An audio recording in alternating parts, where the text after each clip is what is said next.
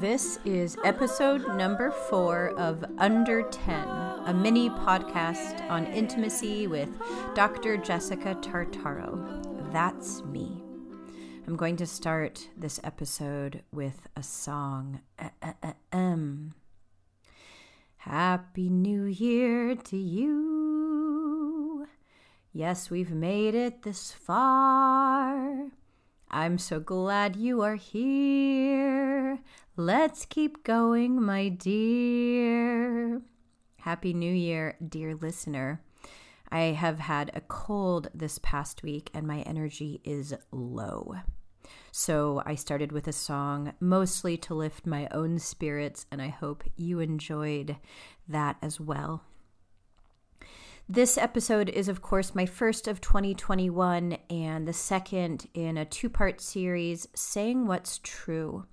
And I want to start with an agreement with you. I want to start by making an agreement.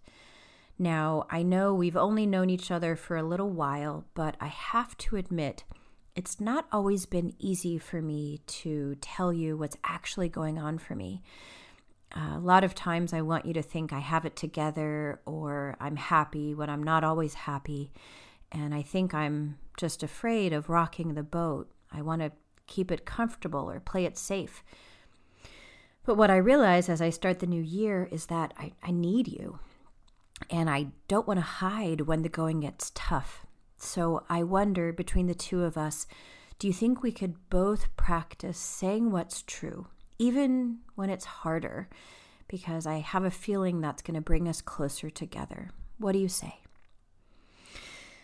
So, dear listener, what I've just done is an example of this week's practice making agreements in our relationships to practice truth telling. The trade off when we prioritize saying what's true is we get closer to the people in our lives. But what that means is we have the opportunity to grow our ability to sit inside of discomfort. The discomfort of admitting, yeah, I feel blue, or yeah, I'm lonely, or yeah, what you just did I didn't like, or whatever it is. Making those agreements creates a net in our relationships to catch us so that even when we feel uncomfortable, we don't have to run away. Remember last week in part one, I talked about what makes saying what's true so hard. So, how do we make the transition between relationships that are grounded in safety or comfort or niceness um, into relationships that are grounded in authenticity and realness and closeness? Well, making an agreement is one way to do it, is spelling it out. It's a bridge.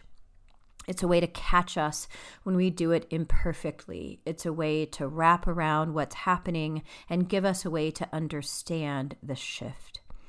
So, this past week, I had the chance to practice saying what's true with my younger sister.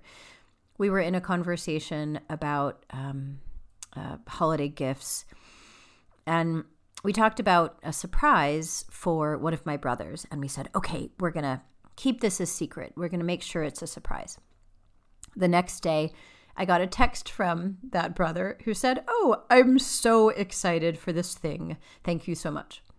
So I called my sister and I said, Hey, yo, I thought we had agreed to keep this a secret. You obviously told him. She proceeded to tell me uh, some pretty legitimate reasons why she had decided not to keep it a secret from him. And while I understood her reasoning, I kept with what was true for me, which was a frustration that she hadn't kept our agreement, that she had told him when we agreed to keep it a secret. And to her credit, uh, eventually she said, um, You know, you're right. I'm sorry. And you know what I said back? Thank you. And it's really not a big deal. So, what happened was we had the opportunity to sustain some moments of tension together while I held firm to my um, frustration. And even though she hemmed and hawed, while she eventually owned up to her um, breaking our agreement to keep the thing a secret from our brother, we had to sustain those moments of tension. But what that bought us was connection and was expediency in coming back into intimacy. You see, authenticity, as funny as this sounds, is very efficient. when we say what's true in the moment, we don't have to waste a lot of time in telling other people about what's true, going behind someone's back um, instead of just telling them directly. We don't have to waste time talking to them in our head or ruminating. It's called a withhold when we don't tell someone what's actually going on. And withholds end up being massive barriers to connection. They do end up functioning like walls, um, they do end up functioning like limits to our feeling of closeness. And most people have an accumulation of withholds but it's never too late to come back into truth. And making the kind of agreement like I demonstrated at the beginning of this episode is one way to regain connection. A good starting point, if you're really under a pile of withholds, is to begin with saying, I need to admit that.